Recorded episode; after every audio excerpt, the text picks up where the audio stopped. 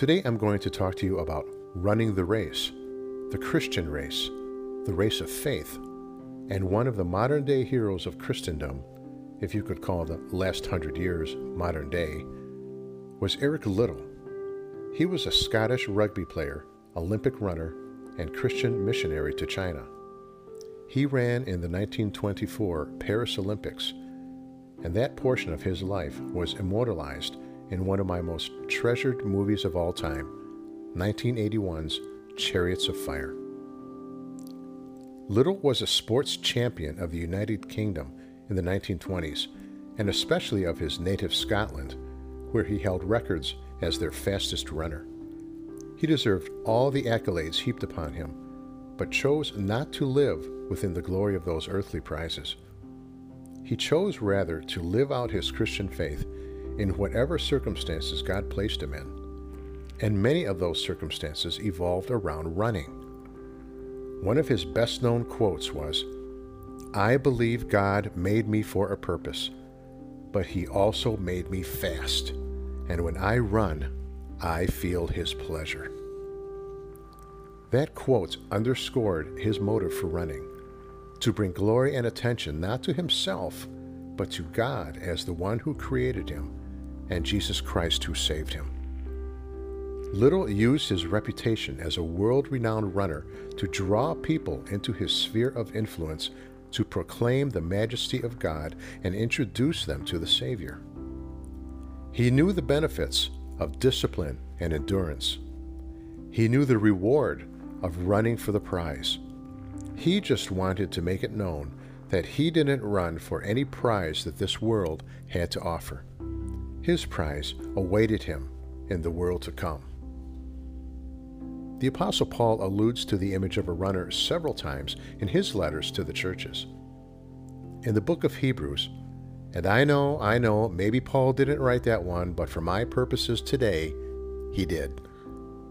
Anyway, after a whole chapter of illustrations from Israel's history of godly men and women who lived by faith, he writes Let us lay aside every weight and sin which clings so closely and let us run with endurance the race that is set before us, looking to Jesus, the founder and perfecter of our faith, who for the joy that was set before him endured the cross, despising the shame, and is seated at the right hand of the throne of God. You see, Paul looked at the Christian life as a race, one that had many obstacles, one that required endurance. But he said, don't get all caught up in those things that will trip you up. Don't get dragged down by those weighty things that will do nothing but slow you down. Adjust your perspective. Adjust your gaze. Don't focus on the course or even on the other runners, but fix your eyes on Jesus, because by doing that, you can realize what Jesus did, which is the joy, the goal, the satisfaction of what is on the other side of all the sweat and struggle. Paul said Jesus is the one who not only established or laid the foundation for those people of faith, but Jesus will also bring that faith to its fulfillment eternal life in glory with Him. As his life was drawing to a close, Paul wrote to his close friend Timothy I have fought the good fight, I have finished the race. I have kept the faith. Henceforth there is laid up for me the crown of righteousness, which the Lord, the righteous judge, will award to me on that day, and not only to me, but also to all who have loved his appearing. You see, Paul, like Eric Liddell, was deserving of all the recognition and esteem that could have been shown to him. He had the credentials. But like Liddell, he too lived for the pleasure of God. As disciples of Jesus Christ, that is our ultimate calling as well. So, as Paul Harvey used to say, for those of you old enough to remember Paul Harvey, here's the rest of the story. Eric Liddell did compete in the 1924 Olympics, But when he discovered that the qualifying heat for his best race, the 100 meters, was on a Sunday, he determined not to participate. Liddell held the Sabbath day up as a weekly commemoration of God's grace and provision, and he would not trivialize it by engaging in something as worldly and transitory as a sporting event. Times have changed, haven't they? It produced an international calamity, and particularly a national calamity, as he was essentially choosing to honor the King of Kings over king and country as his fellow UK citizens were inclined to do. But he held fast to his conviction and prevailed. He instead ran the 400 meters on a different day, taking the gold medal in that event and even setting a new world record with his time.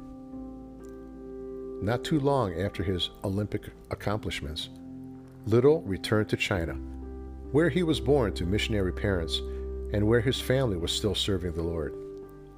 He died there in 1945 in a Japanese concentration camp. During his time there, he served his fellow prisoners tirelessly throughout excruciating circumstances, succumbing eventually to overwork, disease, and malnourishment only five months before the camp was liberated. His last words were, its complete surrender, placing the final seal on a life lived to the glory of God for His pleasure. He finished the good race. He won the prize.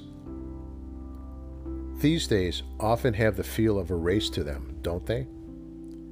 With my only reference to our current circumstances, this pandemic, which too shall pass, what we once thought might be a relatively short term event, a sprint, has instead evolved into a virtual marathon. But as God gives us the grace and the endurance, I pray for all of you that He would sustain you as we all continue to do the work we are called to, serving the men, women, and children the Lord has entrusted to our care. May we also as Eric Liddell, as the Apostle Paul, run this race in such a way that we feel his pleasure. And let me express my pleasure in serving on the same team with all of you as we live and work through these trying times together. Take care.